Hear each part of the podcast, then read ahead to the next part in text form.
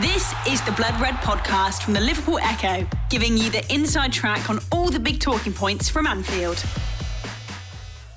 Hello, you're listening to the latest Liverpool Echo Blood Red podcast. I'm your host, Matt Addison, with Paul Gorst, Ian Doyle, and David Lynch, all with me this afternoon. Seven Reds players might be away at the World Cup at the moment, but we'll be focusing on events on Merseyside with Julian Ward and then Ian Graham, two men key behind the scenes at Anfield, being revealed earlier in the week as being out of their way at Liverpool on Thursday. First things first, Gorsty, it was a, a shock to hear of, of, the departures of both of those people, and seemingly a shock to, to people at Liverpool as well. What have you made of, of this story, and, and how big a story do you think this is potentially?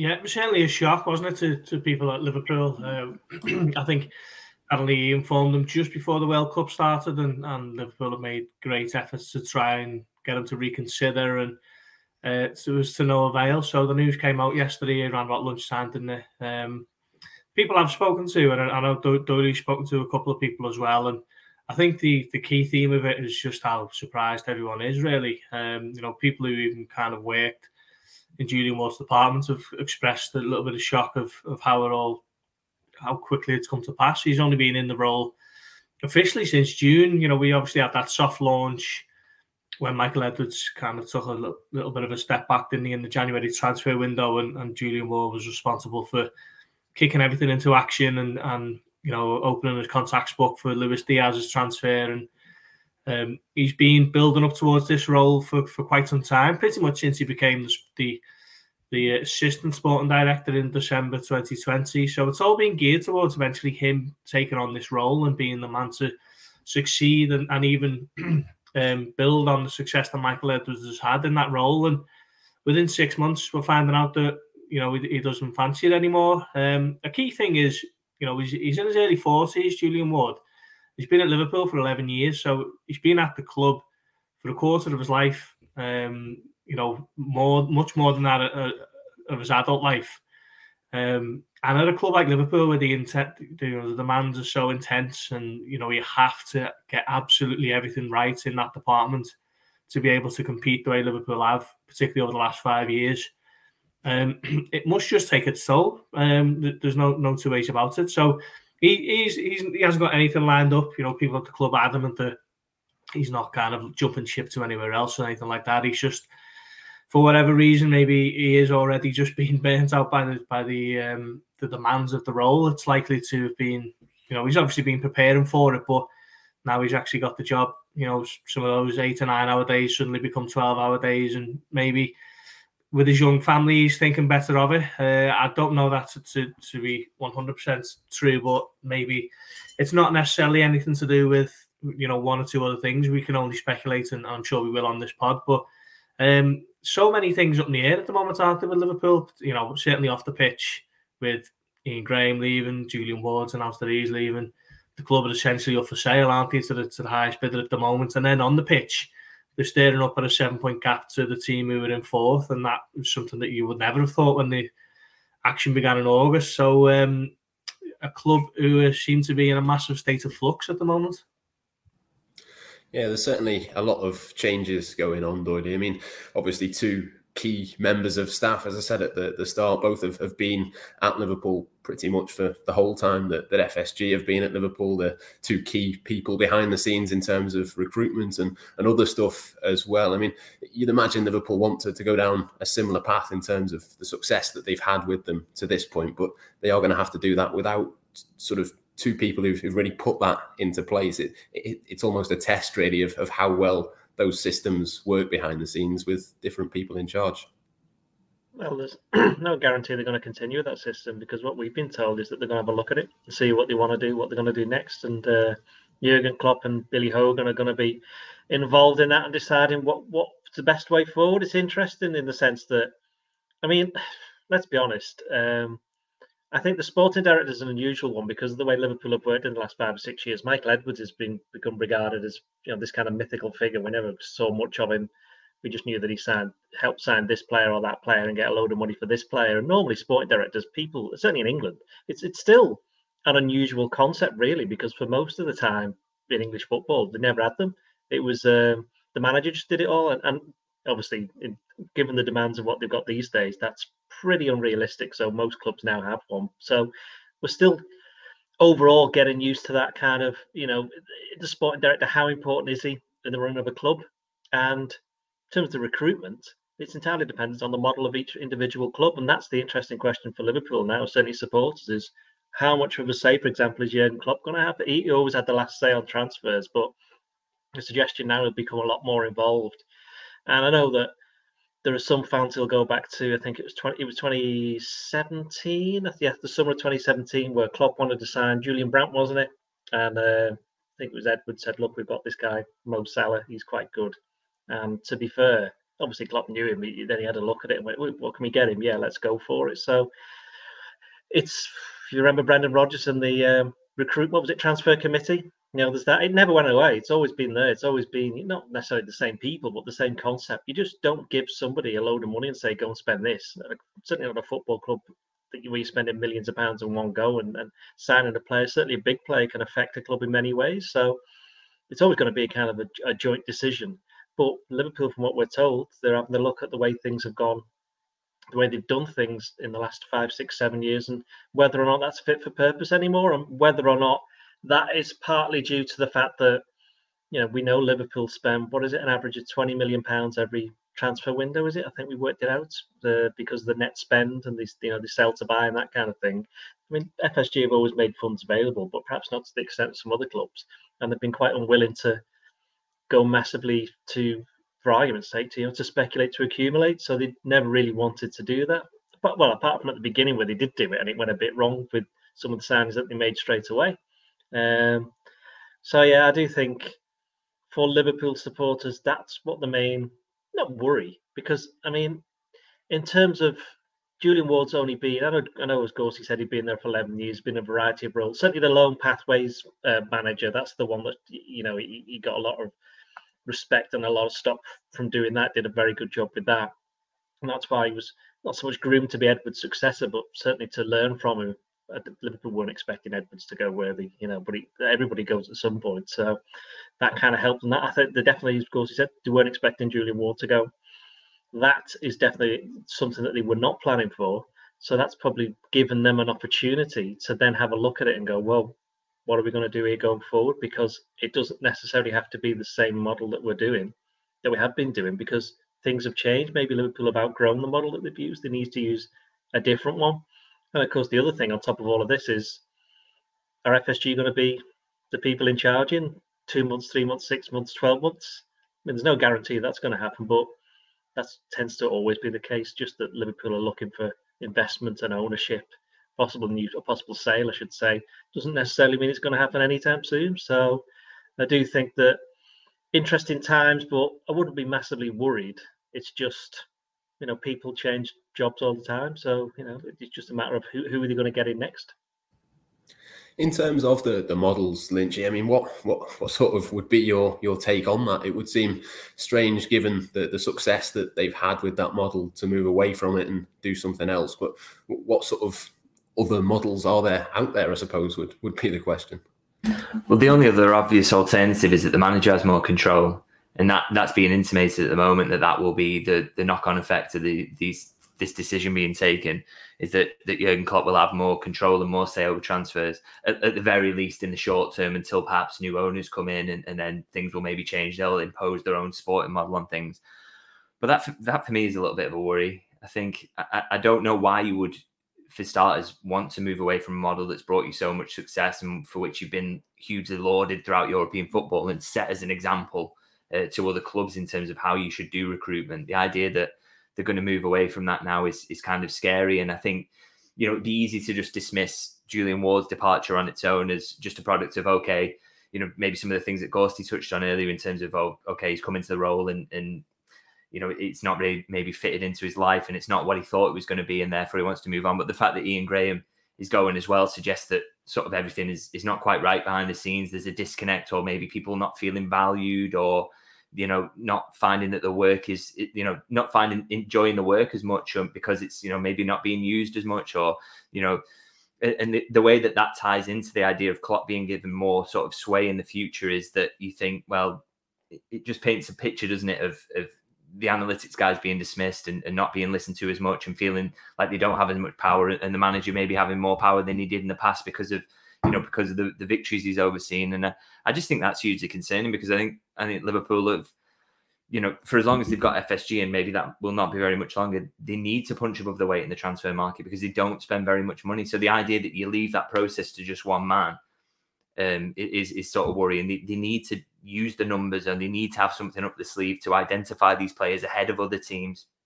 So to not have that would be concerning. And I think, yeah, the idea that they're going to change the model now, I, I, I find it hard to believe, really, to be honest. That I don't know whether it's much that they're going to change the model. It's more that I just can't imagine this sporting director vacancy being filled before new owners come in. Now I just think that will be that because I think the idea is to just allow you know create as much as a blank canvas as you can now because of these resignations and departures and, and just hand that over to new owners to say, you know, how do you want to do it then?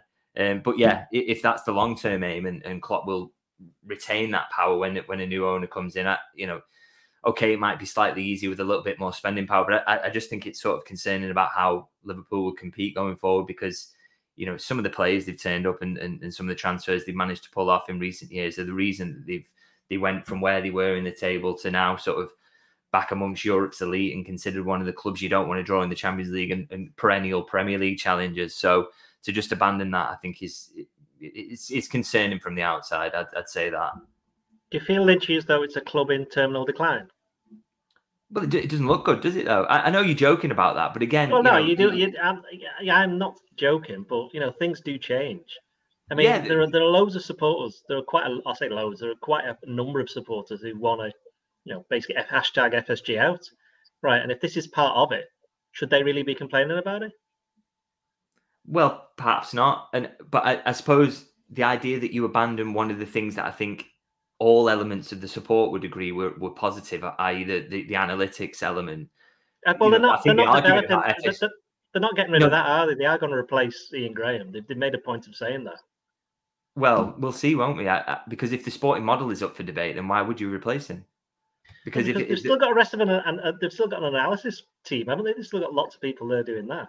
So yeah, but if that role's not as empowering as it was in the past, then why would you come in and take the job? I, I, I think if if that role or is not the same or it changes in any way, maybe it doesn't look as attractive to potential, you know, employ, employees who will come in and fill it. I, I, you know, I just, I just think it doesn't look good basically. I, I, think the whole thing and the whole, you know, in, in a period where there's already turmoil, the idea that Liverpool might be changing the way they do things, the, the, the ideal situation, and, and I think everyone would agree, would be to do things in a similar way in terms of using analytics to run your recruitment department, but then maybe just spend a little bit more money. You know, FSG, yeah. Uh, they don't don't have to be quite as parsimonious as they have been with with the with the purse strings. You, you can loosen things up a little bit and spend a touch more. Liverpool generate enough money to do that, but do it in a smart way. But the idea that you know maybe they'll further down the line they'll they'll spend more money but do it in a in a less smart way is well I'm, I'm looking at Chelsea as a really good example of how that can be disastrous because I look at their last summer's business a new owner comes in splashes the cash does it in a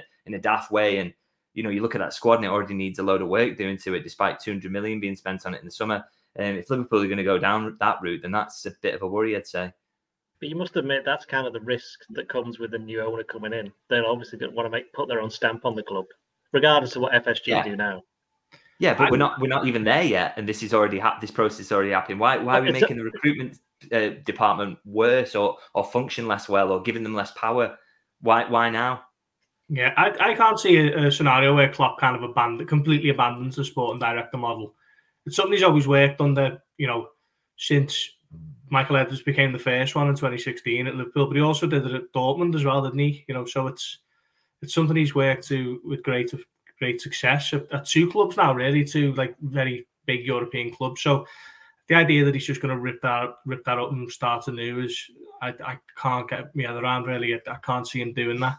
Um, I agree with Lynchy to an extent. It is just a case of perhaps Liverpool have got a very well run club. They just perhaps need more investments at key key times. Yeah, I mean, I suppose, Dory, there is there's a difference between Jurgen Klopp being in sole charge of it and Jurgen Klopp maybe having a little bit more influence than what he's got now. That there is kind of a, a, middle ground almost, isn't it? Between you, you stick with the analytics, you maybe invest a little bit more. Maybe Jurgen Klopp has a bit more of a say. It's it doesn't have to be the analytics don't exist anymore and, and the other stuff comes in. It, it, it could sort of be somewhere in the middle of those two things almost? Well, the two things that aren't going to change is the first thing is that no player's going to get sold unless Klopp wants to buy him, and the second one is that FSG aren't just going to sell it to anybody. That you can only spend the money that he's got. So ultimately, that's that. I think I, I do wonder, with in terms of Lynch, you worrying, worrying, not worrying, but just a little bit concerned. Is that a fair, fair concerned? Concerned, yeah, concerned about the way that the model's going. It's because it's gonna. The thing is, it will change because it's going to have to change because the people have changed. One thing that we haven't mentioned about Julian Ward is that Mike Gordon obviously has taken a step back, so that people around him it is different to when he signed up for the job. And I think people we know, and obviously people who take a keen interest in Liverpool know, but for most people, they don't understand just how important Mike Gordon's been in the way things have gone for Liverpool. He's been the main, you know, the, the person who's dealt with the club, who's been who's part of FSG. He's he's technically been the chairman, hasn't he? He's been the chairman of the club. He's been essentially been running it, and that's that was always that close relationship between Edwards and and uh, and Klopp and Mike Gordon. Julian Ward was part of that as well. Now that Mike Gordon's taken a step back, and Billy Hogan, as a Gorsty wrote a piece yesterday, he's, he's going to be stepping up and doing a bit more. He's already doing more because already doing more because of the whole takeover thing as well. So it is interesting times. I just maybe concerns the right word in terms of this model, but again, it comes down to the fact Klopp will still be the person having the last say on the player, and FSG will be having the last say on whether you can spend any money or not. The Blood Red Podcast from the Liverpool Echo. I suppose the the uncertainty as well, like you mentioned before, Lynch, it's it's not just a case of having to replace one or two of, of these people. When Michael Edwards left, for example, there was an obvious successor that they'd done. It's it's kind of A come out of the blue and B come at the same time as, as the FSG sale and, and all of that kind of thing. I mean it I suppose the, the, the biggest concern stems really from the uncertainty rather than the actual individual things. It, it's kind of the, the collective. They're all happening at once and they're all happening at a time that is changing anyway. Yeah, and that, it'd be a lot easier to dismiss, wouldn't it, if things were going really well on the pitch? I think you know if, if all this uncertainty behind the scenes and Liverpool were, were in second place to Manchester City, a couple of points behind them going into this break, and and absolutely flying, and you wouldn't have any concerns. Then you just think, well, okay, might be a little bit of a distraction, but the, the players are fully focused. But because because things aren't going quite as well, and they've gone into that break with a with a big gap to the top four, and and you know the title race effectively, they're already out of it um, you know, it just it just nags at you that little bit more, and you know, uh, especially with it being around recruitment going into January, where I, I, I still have said it several times now. I think they should sign a midfielder. I think they desperately need to to sort of turn the fortunes around. Um, the fact that that's you know okay, Julian Ward will still be in place, and and, and as will Ian Graham, and a lot of that good work that they've done around recruitment, but just it just makes you feel a little bit more nervous around it, doesn't it? And and also the ownership in terms of whether they will you know, allow for money to be spent while they're in this process of selling the club. So, yeah, it, you know the, the timing of it all is is is quite concerning, and, and and you just don't feel because of the the ownership situation being up in the air that there'll be a quick resolution to it all. So, yeah, it, it's it is. It, I think it just all adds together to to make for a, a bit of a concerning time for Liverpool fans. Just in terms of, of Julian Ward specifically, Gorsty, I mean, it is it is interesting that it is such a, a, short period. He will have done obviously one season as the sporting director by the time he leaves, but to, to make that decision six months in, obviously being at, at Liverpool longer than that, but it, it is interesting. He's only only just took the job and, and now decided that he needed a break. Something something must have changed for him to have, have made that decision. Yeah, definitely. I don't know. As I say, as I said at the top of the pod, we'd only be speculating really, but maybe there's been a case where he's gone to the owners and said, "Look, we need to to pull our fingers out here in January. We need this, that, and the other." And they've said, "Well, maybe while we're looking for external investments and a potential outright sale, it's just not available." Maybe that you know we'd only be kind of speculating there, as I say, but. It, it would make sense, wouldn't it, if, he's been told, look, that, there's no money for you to bring in the, the, the midfielder that Klopp's Klopp wanted. Klopp said in the summer, didn't he? You know, it'd be nice if he took more risks, and I think that was quite telling from the way he said it. He wasn't exactly, you know, rocking the boat completely, but he was gently giving a little bit of a, you know, leaning on it a little bit, wasn't he? And um, maybe um, it's just kind of a bit of a snow, snowball effect. Um, it's uh, it's interesting, but you know, um, Ian Graham handed in his notice, didn't he, over the summer, um, and obviously had to work that notice period and he's still working it. I think that you know a lot of people don't really understand kind of what he and his department do. Um, but generally, what, what they do is assess the data in in the, the scouting and try and find value in the transfer market, which is what Liverpool have been so good at, haven't they, for, for years? Um, I know he had, he was kind of his work was integral to signing Roberto Firmino because no one else was really looking at Hoffenheim, you know, a Brazilian number 10 at Hoffenheim who wasn't exactly prolific and wasn't turning up too many trees. Um, but Liverpool saw the value in him, brought him to the club, and he's gone on to score over 100 goals for Liverpool and being a, you know, a modern day great. So that's kind of what, what they, they try to do, and it's one you know, it's a job they've done superbly over over the recent years. But um, uh, just kind of trying to shed a little bit more light on, on what he does because I imagine you know he's not a household name to most Liverpool fans. When it came out yesterday that he was going to be leaving, there might have been a little bit of a shrug from from many a supporter, but it's um it's important. But I mean, it's not quite as important as Julian Wardley, you know, moving on, but. Just so many um, questions that need answers, and it's a shame that we can't get down to the access to ask Jurgen Klopp these questions at the moment, isn't it? Really yeah, it'd certainly be interesting to, to see what his take was on it and, and all of, of that sort of stuff because it is it's an important time, isn't it, Dory? We've all sort of mentioned the, the need for for signings and a midfielder could be transformational in Liverpool's season to try and get back into the top four and all of that sort of stuff. I mean, there's not necessarily a suggestion that that won't happen now because of any of these things, but it does sort of add a little bit more complication to that. I mean, that's probably why they've announced it now. So Jurgen doesn't have to come up, put up the questions from us about it. Everyone will have forgotten by the time the Man City come, game comes around. And even then, Pep Lijnders will do the press conference anyway. So, um, so yeah, that's not even that's not even like a joke. That's probably could well be a contributing factor for it. You know, I, th- I think to protect you know Klopp from the question from us, basically asking these kind of things. I mean, we will eventually, but of course by then it's another month off, isn't it? The way things are going, Liverpool might decided to start playing in a different colour by then. You know the way, way things are changing. So we'll have to wait and see. But um, yeah, I mean, I don't necessarily think. Go back to something Lynchy said before. I don't necessarily think that where Liverpool are on the table, and I know he didn't say this, but just to, to clear it up, is I don't think where Liverpool are on the table has made any difference to any of these decisions. I don't think. I don't think it's had anything to do with it. Um, uh, there are a lot of reasons why Liverpool are where they are on the league table, but they're still in the last 16 of the Champions League and the last 16 of the of the League Cup, and they're still in, you know, very much in with the shout for the top four. So it's not quite end of season uh, for Liverpool. Still 24 league games to go, I think. So plenty of time. But yeah, I mean, it's not ideal, but go back to 2010. Now that was a real crisis. Liverpool are not in a real crisis. This is more of an inconvenience than a crisis. And I think people, again, going back to what Lynchy was saying before, I think people are worried because they don't know. It's the uncertainty. It's not the fact that things are changing. It's the fact they don't know what they're changing to. And that's the uncertainty. That's the that's the, that's the thing that I think is worrying any fans at the moment. I, I think just to come in on that though, I think there is possibly a small link between the sort of what's going on amongst the recruitment staff and, and what what has gone before, well, what's happening this season um, in terms of you know, I, I, look at some of the decisions made in the build up to this season um, over a longer period of time in terms of, you know, I- ignoring that midfield problem that was probably, you know, signposted a long way off it. You know, would the Jordan Henderson contract, I think I've said this on a podcast before, would the Jordan Henderson contract have been handed out four, four or five years ago at Liverpool? I, I think not.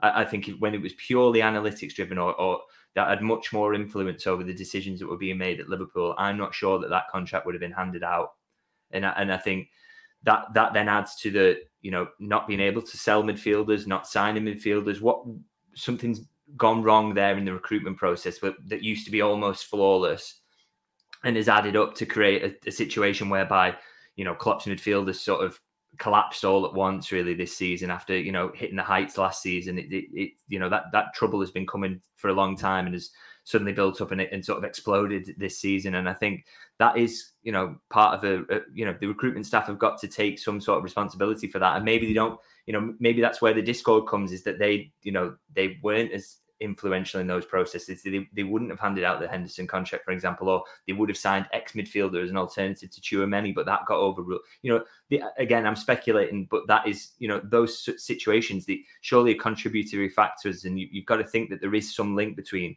a recruitment staff that maybe hasn't done quite as well in a certain position over a period of time as it it might have done in the past, and whether that is because of disagreements with at Mel, uh, not Melwood at Kirkby and, and between different elements of the sporting staff. If, well, if that's the case, surely then fans should be quite pleased at these people leaving. Well, no, well, no, See, because this, what that is the whole point. We don't know, do we? We don't know. That's the whole Well, point. we- will only, we we'll only know know, a lot. Yeah, we'll know a lot longer down the you know down the road, won't we? Exactly what's happened. But we're not That's scary, though, isn't it? That we'll only we'll only find out in the po- post mortem whether the bad decisions that were made were made by one Well, party that- or the other.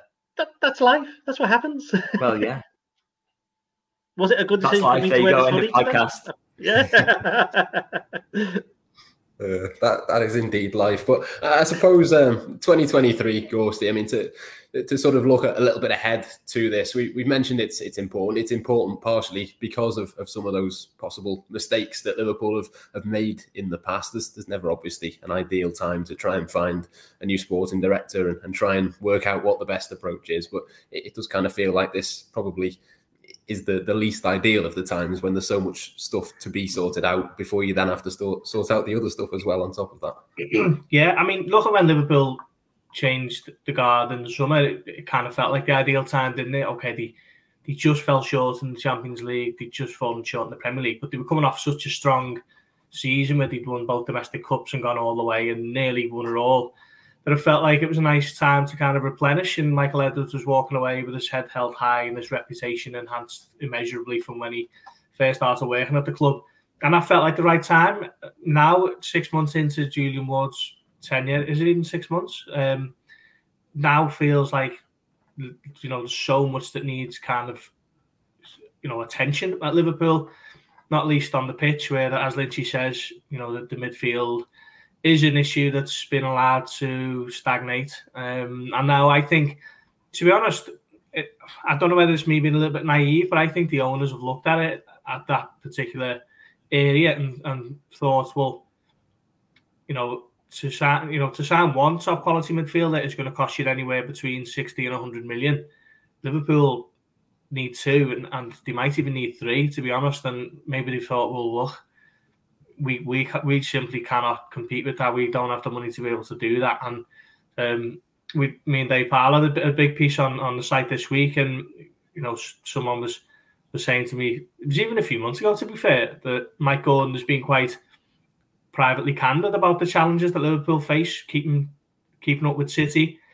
Um, and um, I think that obviously when they go and sign someone like Erling Haaland, you, you've got to hold your hands up and say, well, okay, City are able to do that because of the incredible money that, that's behind them and the, the, power that they've got. But when they're signing someone like Akanji, um, that to me was was a more you know a bigger indicator because Guardiola was a little bit concerned that he might have had a bit of a defensive crisis after Nathan Ake went off against Newcastle in that three three draw. When Cap Hunter was bored, and within the end of the window, they'd signed the Switzerland international from Dortmund for, for 17 million. Imagine the shoes on the other foot and Klopp goes to um, his board, cap in hand, and says, Look, we absolutely need the midfielder here. We've got an injury crisis. And the end with Arthur Melo.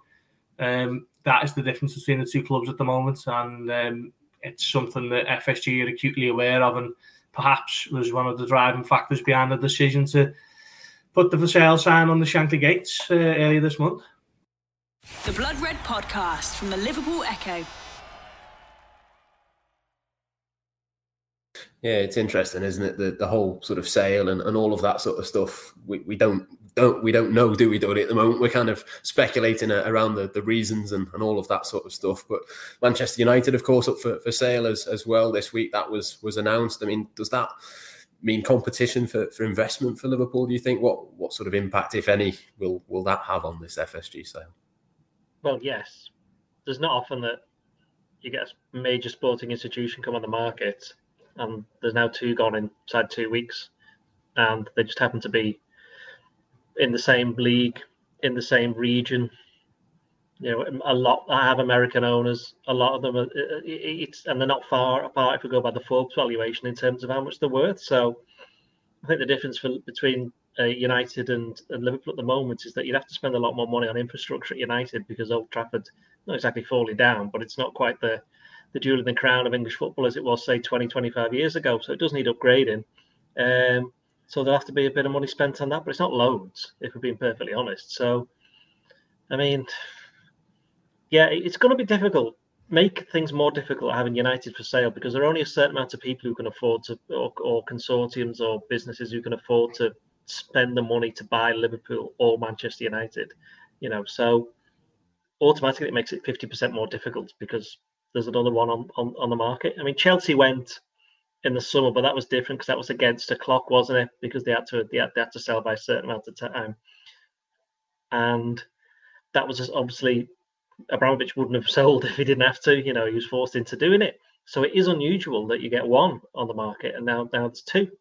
It's it's going to be hard as well because unlike say with Newcastle, who it's a lot easier to grow Newcastle from where they are because again they don't need the stadium sorted. That's done or they can upgrade it if they want. And I think there are some plans. I think that they're gonna they're gonna do that possibly, but you can just invest in the team, and and the, the gap, the more money that they can make from not being in Europe to getting into the Champions League and then winning the champ or doing whatever they want to do after that, you know, that's a bigger leap than you're ever going to get from Liverpool or United for, for paying the money that you've got now. If you pay three and a half million for three and a half billion, pay three and a half million, you've done well. Three and a half billion for uh, for Liverpool, for example, I think was it FSG of they, they basically isn't like more than a thousand percent increase or something like that, basically on the value. Well, that's not going to happen in the next twelve years, yeah. is it? it it's yeah. worth well over ten times what they paid for it. Yeah, yeah. So that's not going to happen in the next twelve years unless something ridiculous happens with inflation, which could happen. But then, of course, your pint of milk will cost about twenty nine pounds, so I don't think that's going to really have a massive effect. So um, no, I do think it's going to be difficult because it'll be how do you make that final step? And we're talking the final step for Liverpool now, from where they are now, is getting on the same level as Manchester City and Paris Saint Germain, who are state owned clubs, or Real Madrid and to a lesser extent Barcelona, who are, well, they're kind of, I'm going to say country owned, if you see what I mean. Like they do represent the kind of that, a lot of leeway is given for them financially, let's just say, by their respective regions. Um, they're competing against that. So who's going to be able to afford that? I ask you, like, what kind of people? What kind of people? And of course, we know exactly what, what everyone's going to say now. And then it's, well, do Liverpool want that kind of owners? And who's making that decision? Is FSG? They're doing their due diligence, or they just want to make as much money as possible. Technically, I actually don't think that would be the case. And then it's down to will supporters happily take on people as owners who are morally questionable, shall we say, overall, in terms of where they're getting their money? if it means that Liverpool can then compete for big names in the transfer market and they can pay their money and go and watch a team that's got a very good chance of winning every single competition and has got very good players playing for them. So, like, what do you want? That's the question for Liverpool supporters now. I, they, they could, they could, sorry, sorry, Gus. They could very easily get the oh. same oh. again. Someone like FSG who's going to come in and possibly get, spend a bit more money, but it's not going to be absolutely, you know, limitless funds. Would they be happy with that, or do they want someone who from another, say, a state-owned or, or a major company that from certain countries where they think, well, hang on, you know, we've just been having a go at, for years at Manchester City about where they're getting their funds. We've been having a go in the last 12 months about Newcastle United and, you know, what's happened up there their owners. Should we really be, you know, we've we been a bit hypocritical here? I, I think there'd be enough of a pushback for uh, state ownership like um, Newcastle, for example. I think Liverpool's, particularly now with the supporters, but I think there would be enough of a kind of um, you know criticism of that for it not to pass. Um, I mean, most billionaires somewhere at some point have done something questionable, shall we say, to, to earn the fortune. But there's there is a sliding scale to that, isn't it? Let's be honest. Um, it's not a case of Newcastle's owners who um, I've done certain things, and you know, probably not the time and place to go into on on this Liverpool podcast. But um, I don't think I think some Liverpool fans would just say I'm not bothered as long as we spend the most money. But I think the way Liverpool are set up as a kind of fan base, I think there would be enough of a pushback on that. I think as well for for the sort of morally questionable, as you put it, for, for those sorts of, of buyers, it, it's similar almost in the sense of you might look at it as, as say an FSG might not see a, a, huge profit margin, they might not see a huge increase. I wonder as well whether sort of the the, the sort of people who are there maybe to, to enhance a, a reputation or, or, something along those lines. I mean, that it's almost similar to, to the finances in that, like you can you can increase Newcastle a significant amount, increasing Liverpool from where they are now to, to back being at Manchester City's level. I wonder uh, as well, Lynchy, whether that would would kind of appeal to, to that sort of ownership group. It, it, would maybe make more sense to go with a bit more of an underdog to start with, and then that sort of in, improvement and, and increase is, is a little bit more obvious. Yeah, I, I, I, see what you're saying in terms of if you if you're purely doing it as an investment, then to to go in at Newcastle level makes more sense. To go in at Liverpool 12 years ago makes more sense because the potential for for you know to sort of well make a thousand percent on your investment is there if you if you start at a lower point and then get yourself ensconced in the top four and, and all the Champions League money starts coming in.